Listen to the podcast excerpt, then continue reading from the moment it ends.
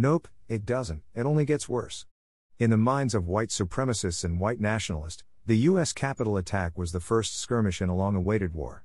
These mislead miscreant minds have been radicalized through conservative political analyst demagoguery and falsehoods.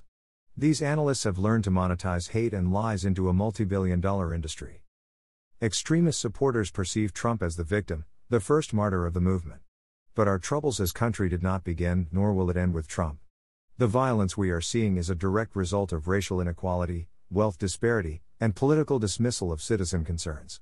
We as Americans continually repress foundational problems. This is the genesis of all the rage and resentment of white extremists.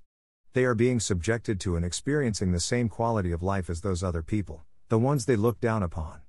They don't like it, they can't cope. Oh well. Due to their threat of violence, the form of government the white extremists claim they're trying to prevent is the exact same government they are about to create. A self fulfilling prophecy, but this is not Harry Potter. In the face of domestic terrorist attacks, society will trade freedom for security without a second thought. Ultimately, these fools are fighting for authoritarian government. Ironic.